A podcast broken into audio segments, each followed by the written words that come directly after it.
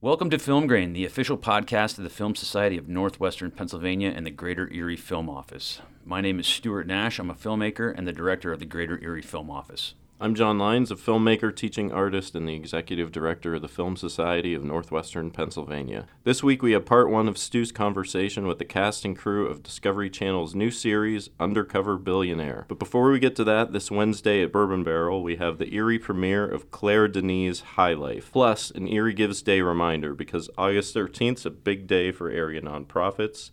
And this year, when you support the Film Society on Erie Gives Day, you en- enable regional filmmakers to bring their visions to life by helping us create a filmmaker fund. More on that in a moment. Film Grain Dinner and a Movie is our Wednesday night film series. Film Grain is open to the public and takes place at the Bourbon Barrel, located at 1213 State Street, Erie, Pennsylvania. We have a large 16 foot screen, leather couches, and table seating are available. There is a buffet with vegetarian options, and also gluten free is available upon request. Table service all night long. This Wednesday, August 7th, we're showing Claire Denis' psychosexual mindbender High Life. High Life's about a father and his daughter who struggle to survive in deep space where they live in isolation. It stars Robert Pattinson, Juliette Binoche, and Andre Benjamin. It's directed by Claire Denis. This is rated R, not for kids. This isn't your typical space adventure. Um, personally, I recognize a lot of biblical references like Noah's Ark, Adam and Eve, but this is essentially a bleak, character driven, dread filled odyssey that's not interested at all in alien encounters, but more philosophical and societal commentary along the lines of Kubrick's 2001. Claire Denis, a fascinating filmmaker, she never pulls punches, and her work is often challenging um, I've been very much in a love hate relationship with her previous films, but here I found a lot to sink my teeth into, and I really enjoyed the experience. Um, hence, our first film of hers that we're showing in any of our series, and I look forward to introducing her to our viewers. Buckle up, this one's going to get a little weird. Reserve your seats through Film Society NWPA.org. Just click events or purchase at the door. Doors open Wednesday at 5:30. Buffet dinner will be announced Monday on the Facebook event page. Proceeds benefit the Film Society of Northwestern Pennsylvania. Speaking of the Film Society, August 13th is Erie Gives Day, a very important day for regional nonprofit organizations. On Tuesday, August 13th, from 8 a.m. till 8 p.m., you can donate to the Film Society of Northwestern Pennsylvania at eriegives.org. Filmmaking in Erie is on the rise, and one of the biggest obstacles filmmakers face is funding. The Film Society is actively working to create a filmmaker fund, the first of its kind within our region, to assist Erie filmmakers. During the 12 hour Erie Gives Day event, a portion of the prorated match pool will be added to each donation you make. So, this is a great time to help establish a filmmaker fund and enable our creatives to better translate their artistic vision to the screen. Again, that's the Film Society of Northwestern Pennsylvania, 8 a.m. to 8 p.m., Tuesday, August 13th at eriegives.org. And with that, we now take you to part one of Stu Nash's discussion with the cast and crew of Discovery's new series, Undercover Billionaire, which filmed in Erie earlier this year. You can catch the series premiere this Tuesday at 10 p.m. on Discovery. And tune in next week for part two of our conversation.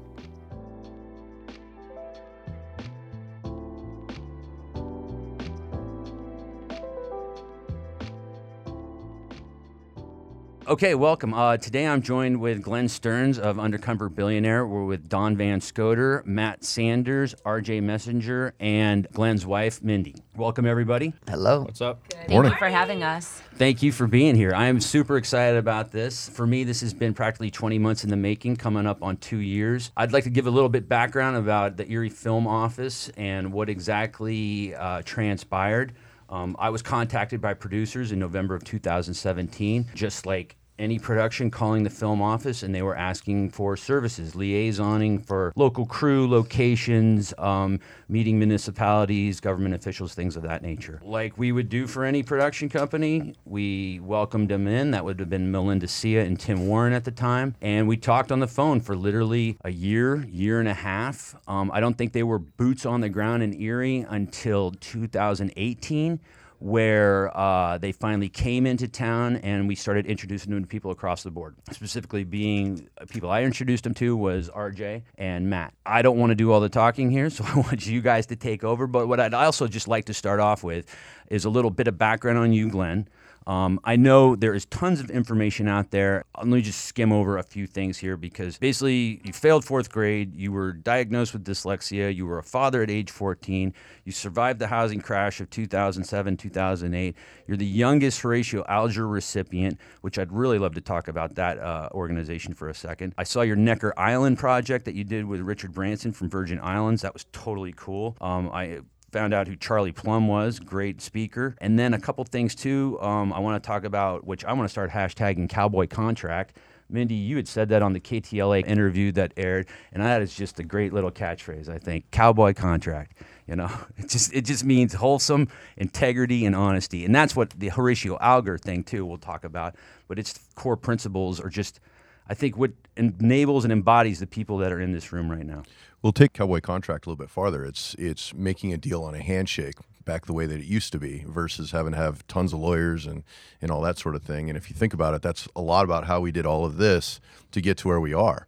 Were those Glenn giving us his word, and, and we all went with it and gave a, gave him our word as well. Which yeah, what's your take on? Actually, where did you initially hear that, Mindy? I, we're kind of cowboys at heart. We live in Jackson Hole, Wyoming. We have a ranch up in Montana with some friends, and uh, we just know a lot of people and have attracted a lot of people in the business who have lived on a handshake contract. And Glenn has been that way since I've known him. And you know, lawyers are important in business deals, but at the end of the day, I think the most important thing is believing someone in their word and what they say on face value. And when you shake a hand, you it's a it's a solid contract, and that's how we've always operated. Excellent. Yeah, no, I love it. I love it. So, Glenn, I know what I was told, and I know what other people have been told, but why Erie? Why was it chosen to be Erie? What was the whole push behind well, this? What was your idea? As you said, the uh, production company contacted you a year earlier.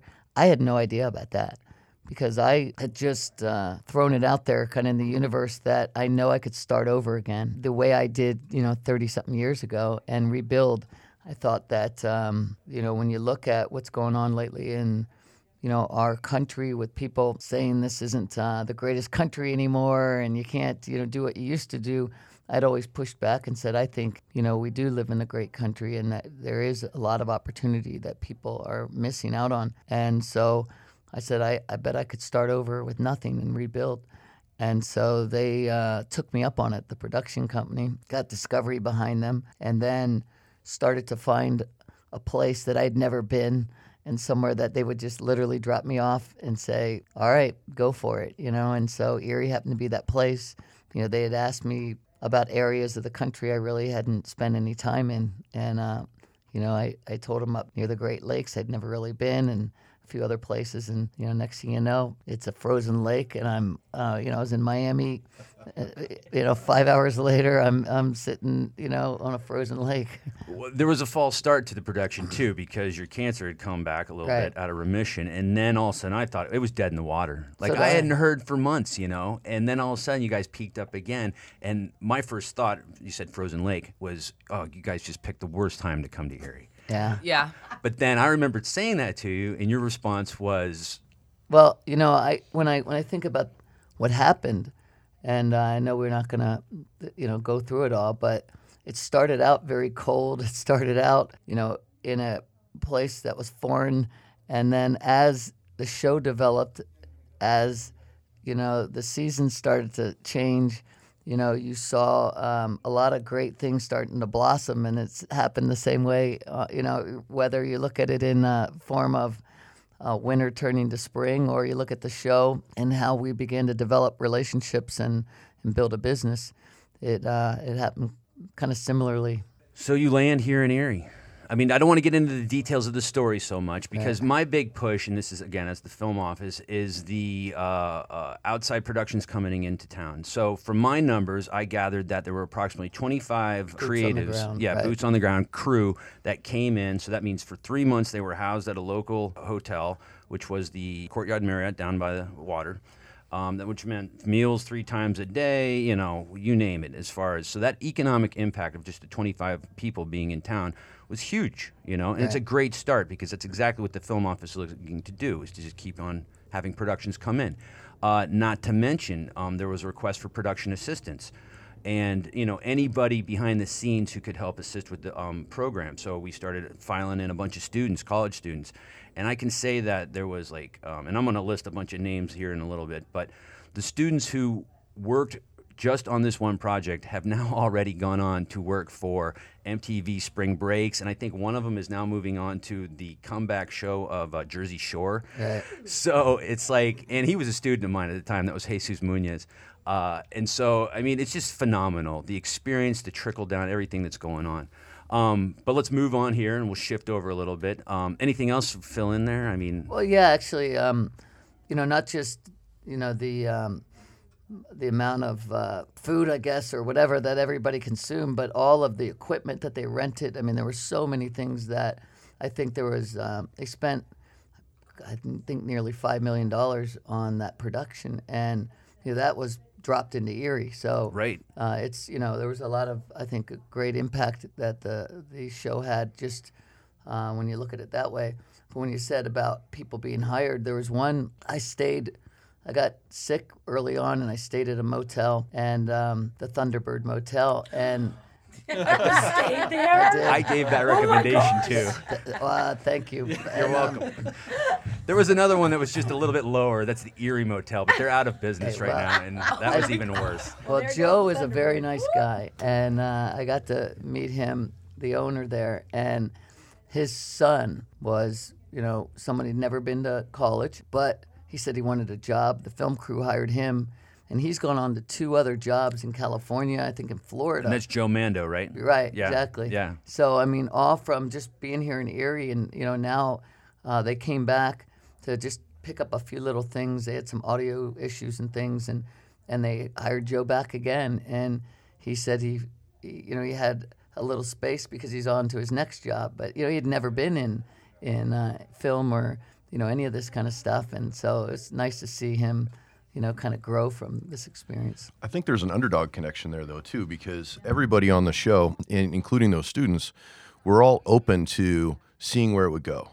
Right. And if, when you were at the Thunderbird, if they had just, if he had just been heads down and not talked to you, would that have happened? Probably not. Right. Right. And same thing with the students. They were very open, open to all the suggestions, and I watched them work with the crew, and that's how they got onto those other jobs. So uh, we talk about this throughout the show is about attitude and just being ready to jump on those opportunities Right. when they show up. Mike's another one, you know, on the crew. If you remember Mike, I mean, he's a hard worker, and and he was there day in and day out. And yesterday I saw him over at Underdog Barbecue, you know, so it's pretty nice to see. Mike Sky. Yeah, Yeah. exactly. Yeah, yeah. He's He a good- lost his grandmother during the show too.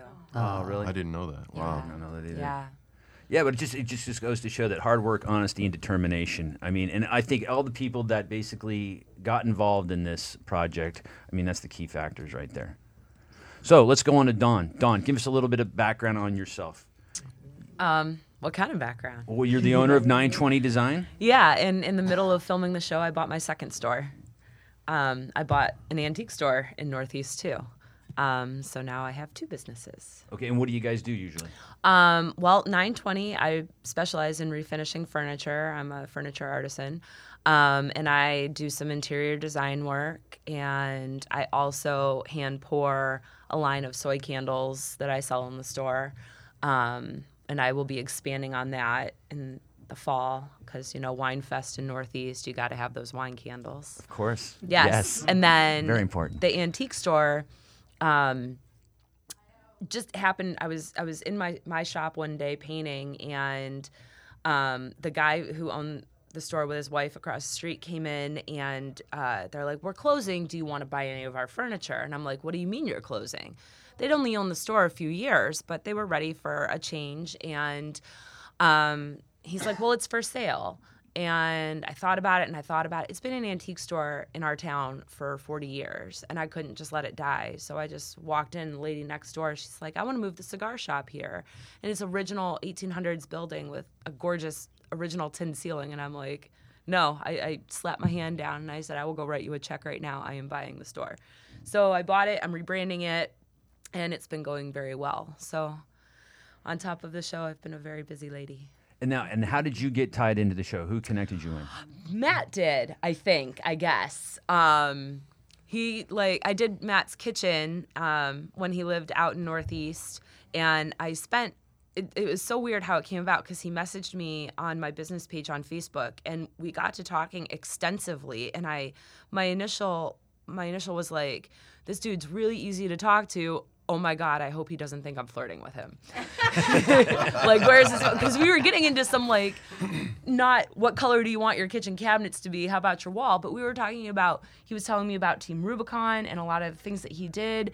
But and I was like, "Oh, that's really cool. I would love to be involved in that." And then I met him, and you know, we did cool flamethrower things when I came for his console. we'll, get to, we'll get to that. And yeah, um, and then I did. He just was really fun and easy to work with, and I loved. I, I met his daughter, and like he is a great client. And Now, when I met Dawn, um, I saw somebody with all of this um, potential and capability, and I saw, you know, where her store was at at the time. It was off one of the side streets, and her candles were kind of like this little thing on the side, and I just saw all this like, wow, there's all this stuff here. Like, there's there's so much potential, and you know, we got to blow that up. So, um, and then she'd been working on that as well. So when the when the production crew came into town, uh, I said, "Hey, I you know I know somebody that does interior design. They just did my kitchen, and you got to come over and meet them." And uh, and and it was Dawn, obviously, and and the production crew actually bought a bunch of candles, and and they thought it was great. And uh, so, are you ready to open a distribution center in California yet? there you go. well, I don't know. As long as Josh Flagg gets me a house, not a foreclosure. Well, Matt, give us a little bit background on yourself. Uh, so actually, um, I I started off in California and then moved, lived in Buffalo for about 20 years before coming to Erie. Uh, one of the big corporations in, in Erie brought me from Buffalo. Uh, while I was in California, around 16, I worked at um, ILM, Industrial Light and Magic, which is also Lucasfilms. Right. So that that kind of got my taste for for films. I got to work on Star Trek Generations and a, and a few other pretty interesting uh, productions. And then uh, you and I met. I can't remember how at this point. I think you just were you heard about the Film Society, and we met for lunch one day at the Erie Art Museum. And one of the things that uh, that my best friend and I do is is we like to shoot a lot. And we we we're uh, uh, firearm instructors and we take people out. Not Yep. shoot film, but shoot. Yeah, yeah, shoot guns, right? and um, and we started talking about, you know, he and I would watch a lot of shows, and he's also in a bunch of different productions, and and we just kept seeing all these little things, whether it was police or fire or military, that people were just getting wrong, and it was they were easy fixes, and so that's where I really just kept pushing myself on you to say, hey, when they're when they're doing something, bring us in. It- it- you know, sometimes it'll be even be pro bono, just so we can get that extra level of auth- authenticity. And so that got us into, uh, and of course, uh, Bernadette, my flamethrower. Right. Um, Bernadette. And, uh, and we used Bernadette. yeah, seriously, everybody. Uh, we, we brought Bernadette onto uh, John Lyon's production Unearthed last year. Right. And uh, But you were also the armorer. So, so Yes. you were on crew for that. Yep, yep. We brought uh, some of our some of our real firearms on set, and uh, and actually worked with the actors, which was great. Um, took them out to, to our range and and actually taught them uh, how to do it properly. And um, and then when this came along, you connected me with Melinda and, and Tim, and drove them around for a few days, making connections, you know, introducing that sort of thing. And really, my whole thought was, I'm just helping you guys out, you know, helping bring a production to Erie. That was my whole focus. Right. And when Melinda said, you know, you're kind of interesting and, and we think we want you on the show, I went, uh oh, what'd I do? Still waters run deep. yeah, that's right. So, and that's and that's how we got involved. And that's you know, again, that's how we got Dawn involved because I was I was taking him around, introducing him to different people, uh, and that sort of thing. Okay, and then last but not least, RJ Messenger. RJ, you were probably the first person that I introduced anybody to on the production team. So give me a Thank little you. bit of back uh, background about yourself. Um, so I own a clothing company, Iron Empire, uh, here in Erie. Yeah, that's me. that is so Okay, not uh, just moving you. on. You are That's way it. more than Iron Empire. Google me. Google yeah, me, no, that's it. true. Google, yeah, it's Um, true. I know you are a humble man. I mean, and uh, but uh, we worked first together on your TEDx talk. Yep. Um, I produced that for you, which was Yep. phenomenal. Thank you. Um, it actually got, I think, one of the most hits out of all the TEDx talks that we did. I didn't know that. Yes, it did. Thank you. Um, I could be embellishing, but who knows? uh, um, but uh, tell us a little bit about your acting, or not acting. Well, yeah, acting background. You got involved Um, in film, and you went down to L.A. years ago. Yeah. Uh, so I mean, before Iron Empire, I worked full time for the city.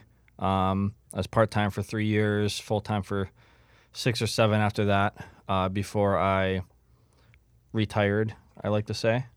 Um, so during that time when I was working for the city, with my look and my style, I somehow stumbled across um, a movie that was filming in Pittsburgh called Warrior, and it was like an MMA movie.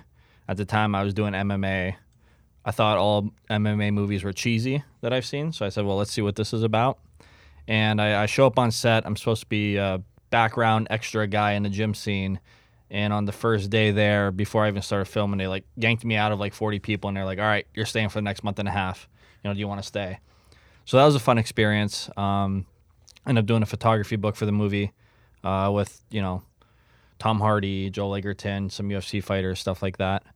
And so that was fun. Got to go out to LA for the premiere uh, because of my involvement with that. Jay Z music video um, in New York. I went out for that for a weekend. Uh, that was fun, and I got this. Well, let me just throw this out. Did you ever think you'd be sitting here? No. New. No, absolutely not. No.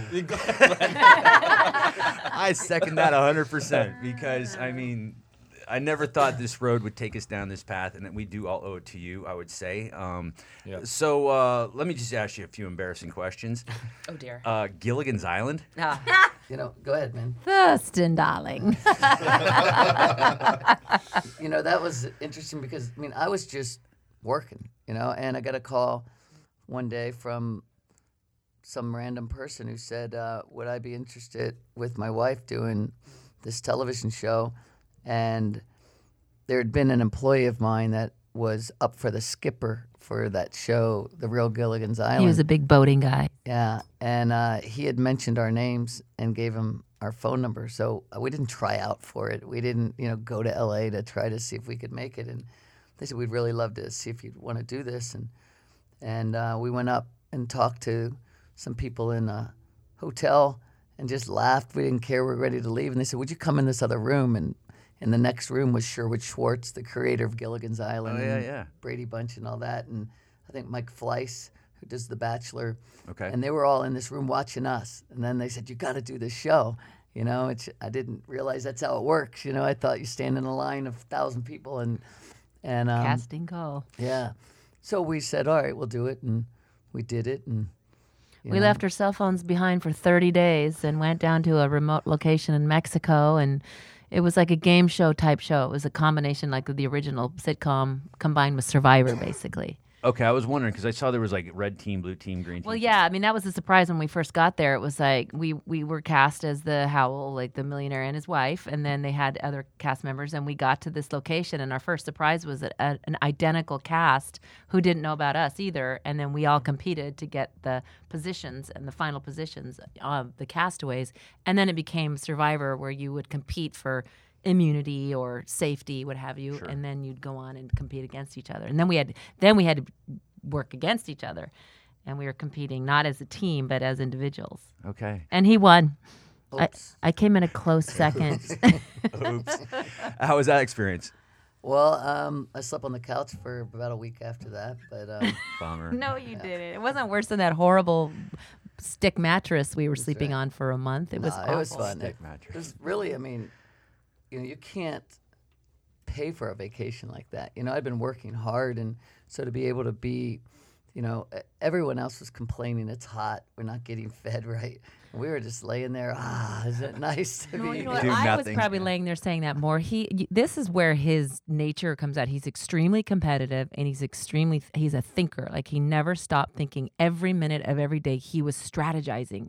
Okay, who's our team members? First, it was gather a team. That's what he does. And when you're in business, you gather a team, and that was his greatest strength was to find what people were going to be on his team, who was going to work with us, and that got us through to the final, to the final, final um, three actually.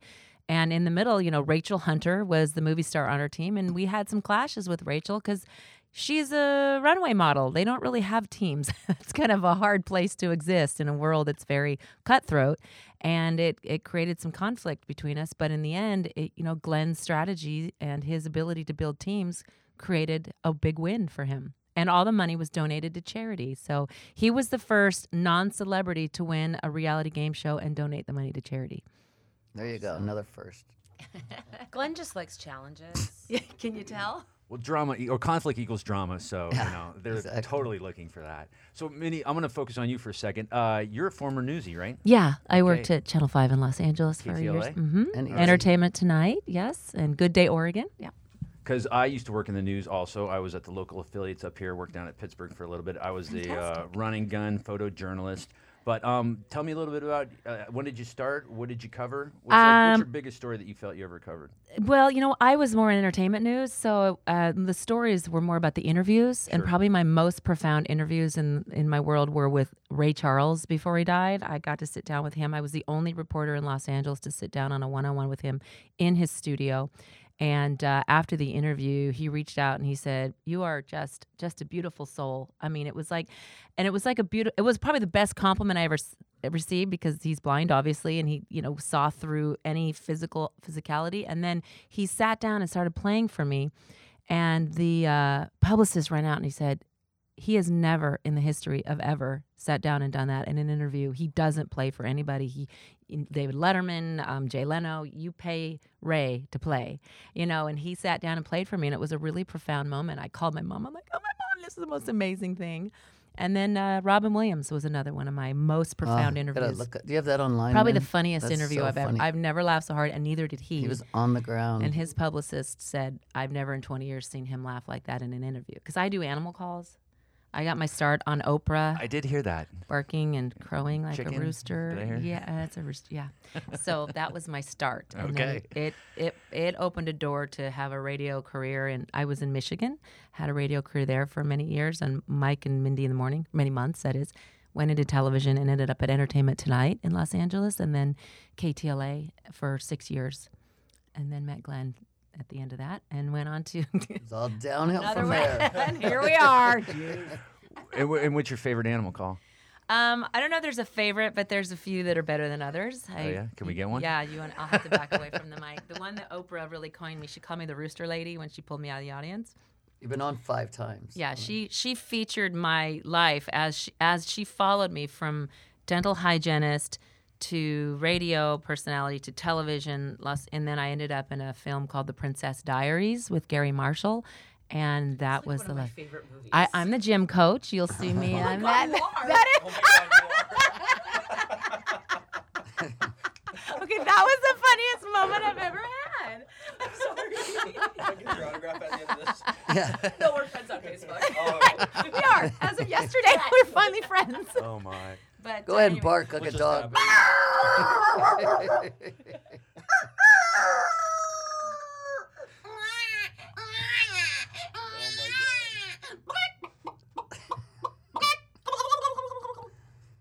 now you're being cocky.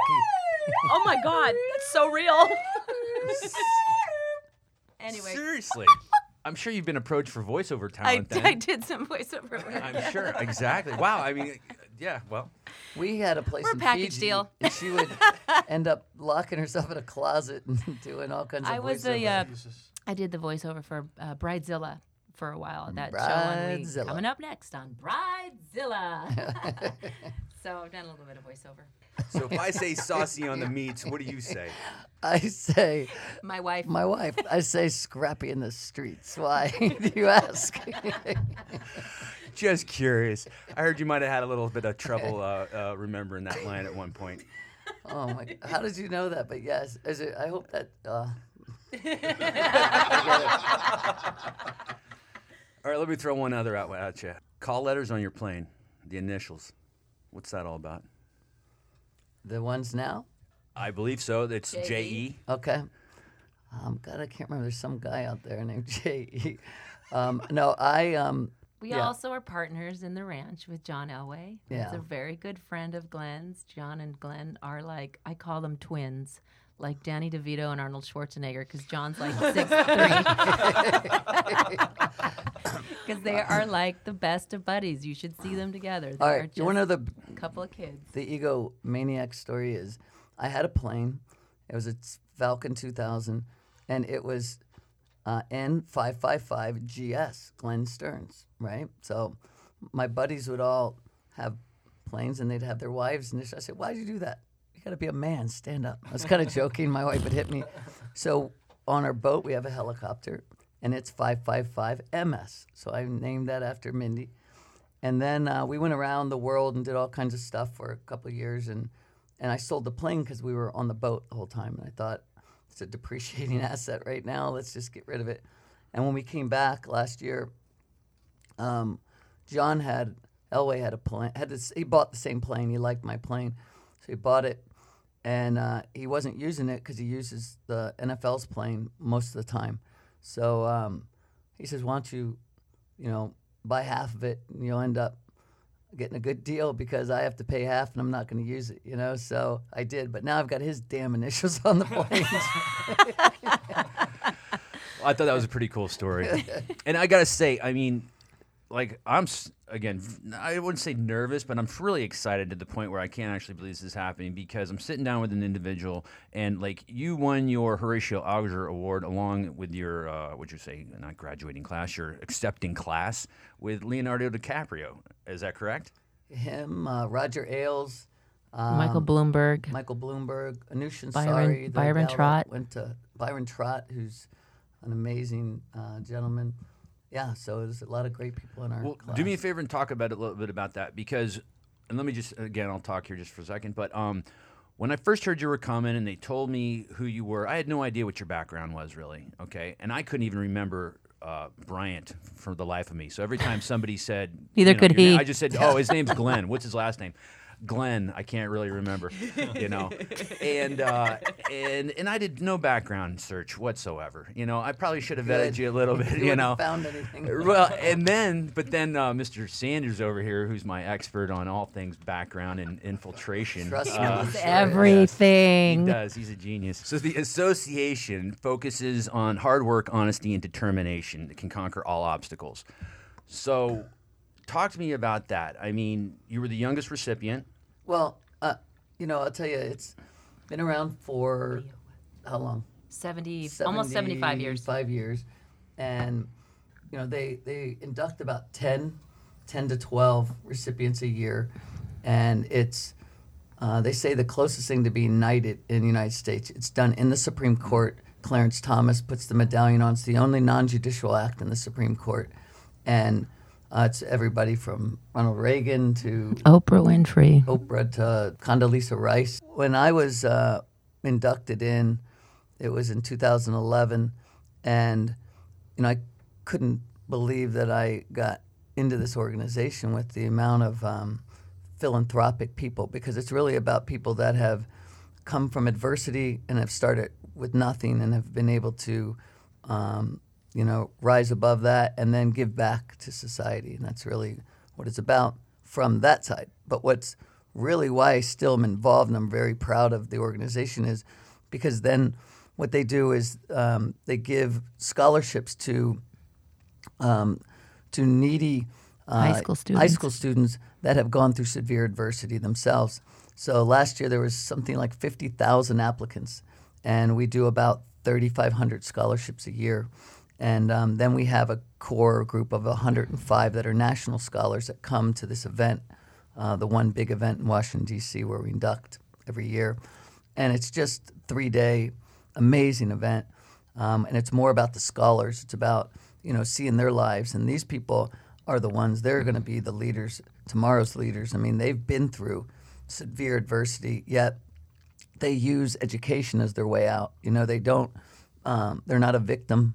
You know, they're they're uh, people that believe that they just want to get out and not repeat the habits of their parents or their These siblings. kids come from some of the most severe adverse backgrounds you've ever seen and they are in families where many times the siblings have gone into the system and gone into the prison systems and drugs and alcohol and pregnancy and streets and then these kids somehow have something within them or have had a mentor which is kind of the backbone of one of Glenn's philosophies is finding a mentor who have seen potential in them and they've risen above and made something out of their adversity and that's what the organization really celebrates it's really it's the American dream. I mean, Right, the core values of this com- this organization is that the American dream is live and well, and this show in particular celebrates that same philosophy, and that's why it's so appealing.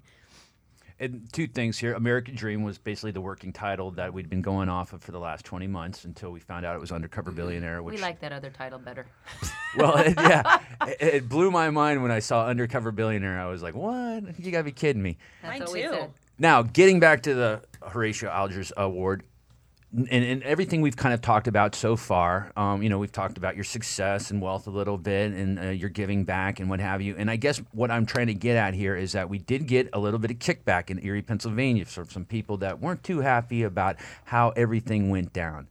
And I think that the more people, background research people do on you, the more they will discover who you are, what you have done, the fact that they don't just hand out Horatio Alger Awards to anybody, and the fact that why would an individual invest at least two years of his time only to come into a town make it look bad, make us look like rubes or country bumpkins, make us look like we don't know what we're doing, making it look like it's this torn down town, and then you're going to build us back up. And these are some of the things that have been going on out there. And I personally know, and this is why I have supported this project 100%, because that is not the case whatsoever. And speaking on that, I would like first, Dawn, if you don't mind commenting on that. But what are your feelings on basically any kickbacks or negative press you've heard so far?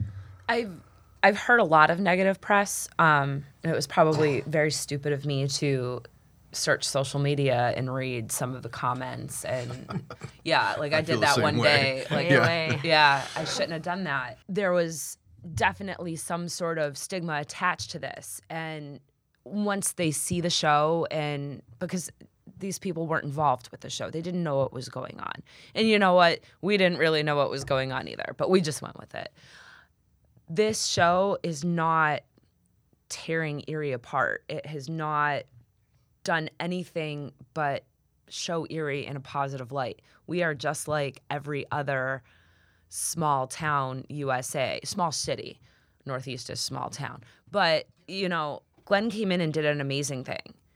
And he took local people and it was literally just RJ equates it to he would have had a better chance winning the lottery than than getting this.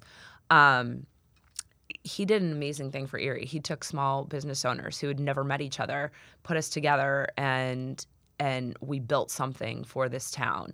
Is it just a restaurant? Yeah, but it's Erie's restaurant, and there's been a lot of pushback with that as well. Um, I just feel like once people see the show, they're going to be like, "Oh, I get it now. Like it, it's not a bad thing." And just the negative commentary, it's to be expected anywhere Correct. when people are ignorant to what's actually going on. And, And once people find out money's involved, they get really, there's always seems to be a division. Well, At least that's my experience. Yeah, money But is it, really what the about you, devil. RJ? What do you think? Hmm. Go drink more Um, coffee. yeah, yeah. That in many words. Um, I mean, from what I've seen, most of the negative feedback is coming from people who had an opportunity to be involved with this but chose not to because they didn't know the whole story. Um, so I'm just going to put that out there. But you didn't know the whole story. I didn't know the No. whole Well, story. Some of us are risk takers. Exactly. That's what I Yep. wanted to talk about. It wasn't That these were about it wasn't about what's in it for us, like maybe some of these other people had hoped for. Yeah, I mean, you're always gonna have those negative people, like Dawn was saying, no matter what you do. Um, you know, myself alone, you know, I closed down my store for the last month, month and a half, and nowhere in my announcement of it did I say I'm closing down for good. I just said I'm taking a hiatus. I'm gonna regrow, uh, with in my head plans of opening a new store shortly. And I mean, that alone, I mean, people took that as I sold out for a billionaire and I sold, you know, my locally owned, you know, company that I gave my whole life for to some guy who didn't need my money and I invested my money. Uh, My favorite rumor was that you received a hundred thousand dollar check. I'm still waiting for it. Let's just dispel that one immediately. I, I don't Oh, understand know, how that then- rumor even got but- started. Well, because then I also posted a picture of it on Instagram. You when I got it. did? Yeah, I did. I don't know. I just started following you on Instagram, sarcasm. so I'll have to look back through. Um, yeah. How about you, Matt? So for me, it's been uh, pretty interesting. There's, I, when we talk about this, my, my mind goes in a bunch of different directions, right? So the first thing I think about is think about being afraid of the dark, right? It's it's not you know, we all know that some monster's not going to come out of the corner and eat you, right? But Are it's sure? but it's what you don't know. It's what you don't see, and your mind just goes nuts, and and you just go to those worst case scenarios because it's your survival instinct, right? And I see that over and over and over with the comments and the and the commentary and that sort of thing. And one of the things that's been most frustrating for me, and I and I think that everybody else uh, shares this, is there's so much more that goes on throughout the show. And in the final reveal, we even found out about more things that happen that that we even knew about, right? And I'm not talking about us finding out who Glenn is. There's other stuff, and we're not allowed to talk about it still. So when I'm walking around town and I'm talking to people, and and they start going that negative direction, the only thing I can do is say, uh, we opened a building that was closed. We're employing over 50 people. We're doing great. And look up Horatio Algiers. That's that's all I can say. But I can't wait to get to that last episode when we talk about these other things, and and that's going to be great. And the other thing that for me personally, um, we we talk about throughout the show how uh, I have PTSD from from previous things, and and one of the issues that you have with that is um, we're generally quick to anger, and so yesterday actually it bit me because um, you know this has been such a positive experience, and and a lot of people I know have all said that I've I've made these great changes because of it. Um, and somebody had a negative negative uh, something negative about the show, and it caught me so off guard, and I just immediately got mad, and they backed off, and I said, look the people that are making these comments don't know anything they're talking about. And to to think that I would be involved and use my name to introduce people to the show for something negative, that that really hits home personally. Totally. You I totally agree with that statement. Yeah. And the last thing was, it, it was interesting that- that the crew, um, through this whole thing, I was pretty stoic. And, uh, and at the very end, they actually got me to, to cry. So um, that's something else that you get to see at the at the end too. So all these positives, right? The show is just so multifaceted. There's so many like there's so many different challenges that we overcome and and you can see at least I know for me because I can see what I went through how I grew as a business owner, how I grew personally, how I built relationships and none of that had anything to do with Glenn being a billionaire. None of it. I had no clue. He was a man who came to town, and I'm not originally from Erie. I'm originally from Cleveland, although I call myself an Erieite because I've lived here longer than I lived at home. I moved up here after high school for college. And then I moved from Millcreek over to Northeast and flat out opened a business and expected everyone to just come support me and buy from me and love me and, you know, embrace me. And they didn't because I was a new person coming into a small town. And I felt that when Glenn came to town and, and he's like, This is what I want to do. And will you help me? I was like, Absolutely, because I have been in your shoes and I'm not the type of person who, well, I really don't ever say no. But I knew I had to help. I wanted to help him. I wanted to help him succeed because nobody was there to help me succeed. Now, little did I know, but that was a goal for me. Well, and that's something too that, that what you'll see in the show is Glenn asks us all to step outside of our comfort zones. Right. Right.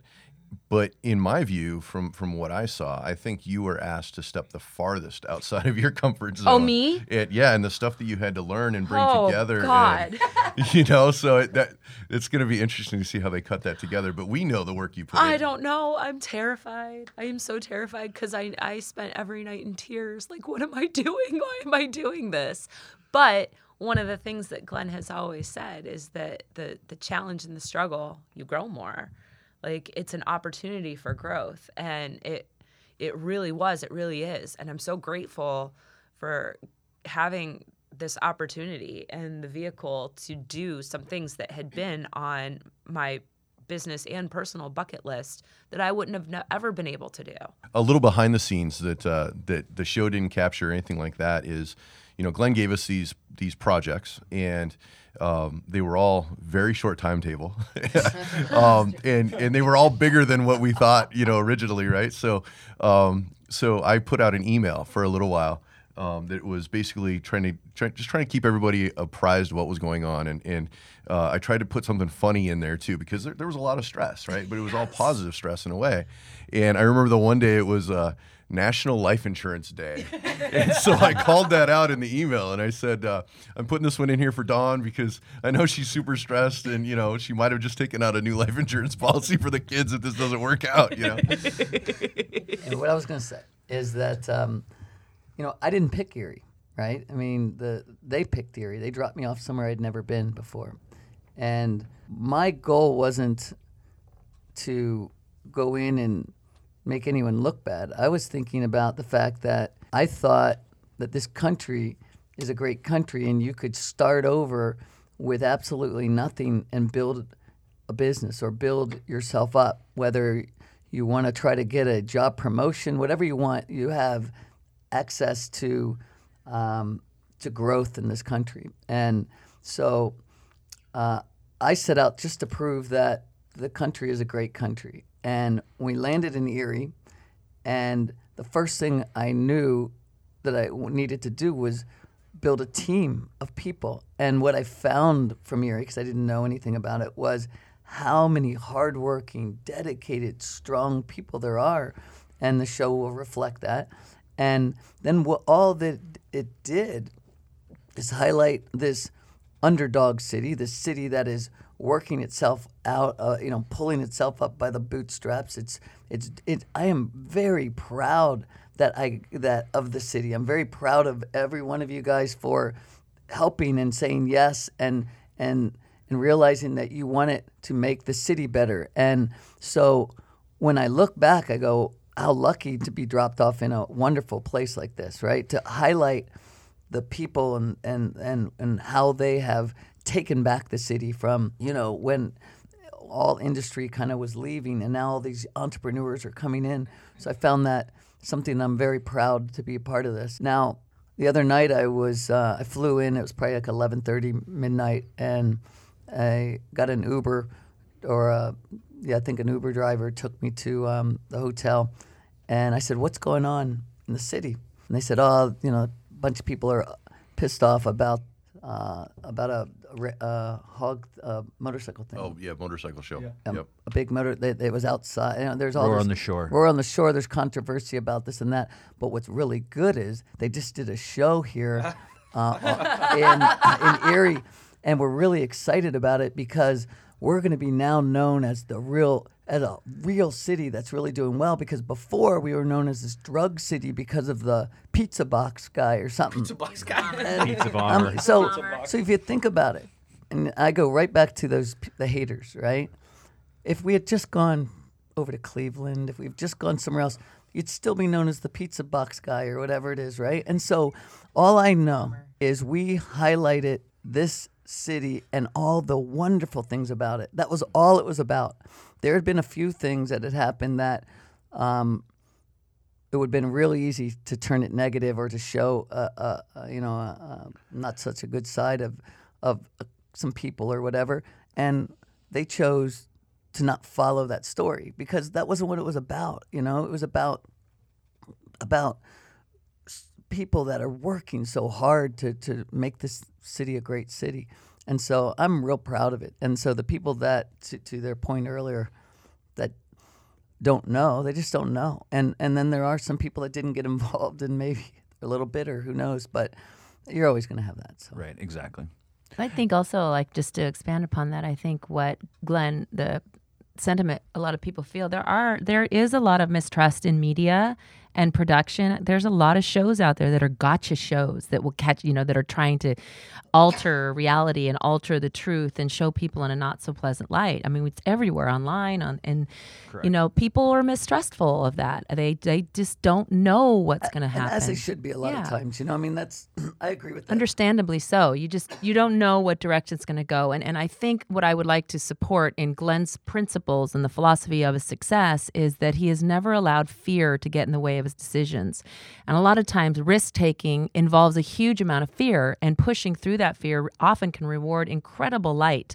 And look, you know, turning the light on is what is making a choice to go into fear. And so I think that's a lot of people will be upset maybe with themselves of not taking that choice and that risk. And maybe that's just a reminder to say, hey, next time, maybe step into the dark and But see I what understand happens. that there are a lot of gotcha shows, and, and people were leery, and and when I couldn't explain who I was, or you know, there's a couple people I felt really bad because they were right to have an instinct that something was there was more to the story, and I could tell, and they didn't want to get involved, and that was okay. I understood that, and they're they're not bad people, right? They just didn't want to Well, there was doubt. yeah, there was doubt. Some of them said they didn't want to give away trade secrets or something Right. like that. So I actually had somebody who said, I don't want to be portrayed as the drama queen or the drunk or something like that. And first of all, I was thinking, one, this isn't that type of show, which Right. I didn't know that, but had the strong feeling it wasn't.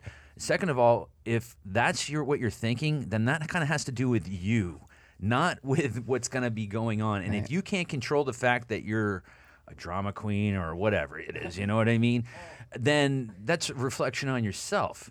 Yeah, you know, and that's just my take on it. But, but, um, but there were some people that had businesses and I think they thought they could look poorly because you can twist anything in some of these gotcha shows, and they were right to have instincts. Um, but I felt bad because I knew it was such a a good show, and I wish that they could have been highlighted. But but you know it, it's okay. You know it is what it is. Well, I know I signed a release that said you guys can basically do whatever you want to with the footage that I have, and I was kind of crossing my fingers you'd paint me out to be a villain, because Although I'd I be think like, that'll be me. I know it's not true, That'll be but that would be just so cool to be like. Yeah, them, you know?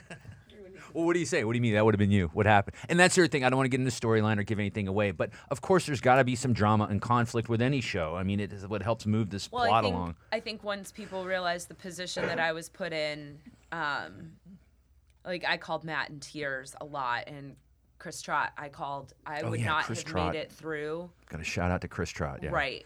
I wouldn't have made it through this without either of them. Like I would call on my way home every day. Like, what is going on? What am I doing? Why am I ruining my life? And I I think Glenn is actually scared of me. Um, Well, let me tell you what you don't know, don't what you didn't know. I'm sorry. My wife can attest to this. I have never fought with anyone more than my interior designers. you mentioned ever. that to me. I mean, we would have the worst fights, and I couldn't do that with you because of one reason. I wasn't supposed to have ever had an interior designer. Like, oh, it's just me and this guy, and I'm like, so I'm going. If you're, she has no idea how bad I want to just like. It's the worst. It's awful. They call me. They're like, "How can we get this couch covered?" You know, it's like, I It's always no about the damn idea. couches, isn't it? So you got off light. Really? Can you- "Oh, Okay. you have Goodness. no idea." Oh, good. Uh, oh, thank God. Yeah. but but really like it, about halfway through I'm like okay I my my women's intuition just started to kick in and I'm like something is just off something is wrong and then at the big reveal I was like oh you're an asshole Yeah. why'd you do that to me I thought you were gonna hit me. I was not I would never hit you That's great. never I would. I would have. Yeah, RJ, Married pipe to in. him You did. What's that? What- I thought you were about to pipe in.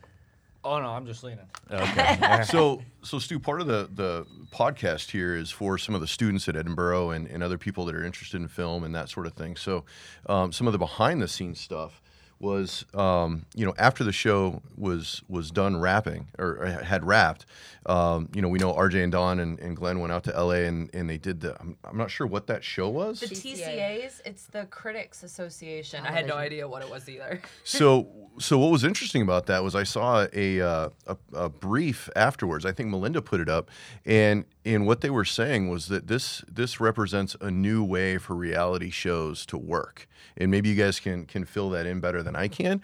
But what I took from that is exactly what we've been talking about. So many of these reality shows are gotcha shows, which Glenn was just saying but that the way that this was filmed and it was in a positive light in a in a positive thing that the that group um, was saying how this is a, a new dawn I guess or a new way to film a reality TV.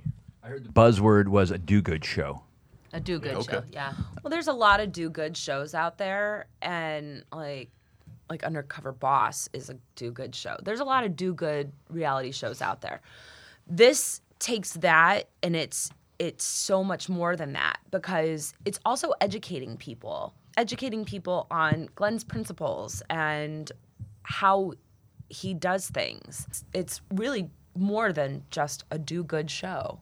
It's positive on it's so many levels. Um, there's lots of failure in there. There's lots of successes in there. I mean, life isn't a straight line, you know, Right. and so I, you don't have a lot of time in those other shows to kind of show the arc of success. And when I mean success, that's not as doesn't have to be financial success, right? I mean, I'm proud of what we did.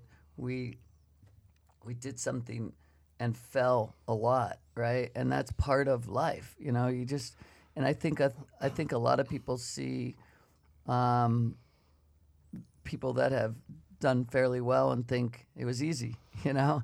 And then when you realize, holy cow, you know, if if you're ever going to do something, be prepared for a lot of pain if you really want to make it in life. You think of the things you're most proud of, they usually didn't come you know, with a perfect straight line up. You know, Eh, they've taken some tumbles, and and we definitely took a lot of starts. A straight line is boring. Yeah, it's boring too.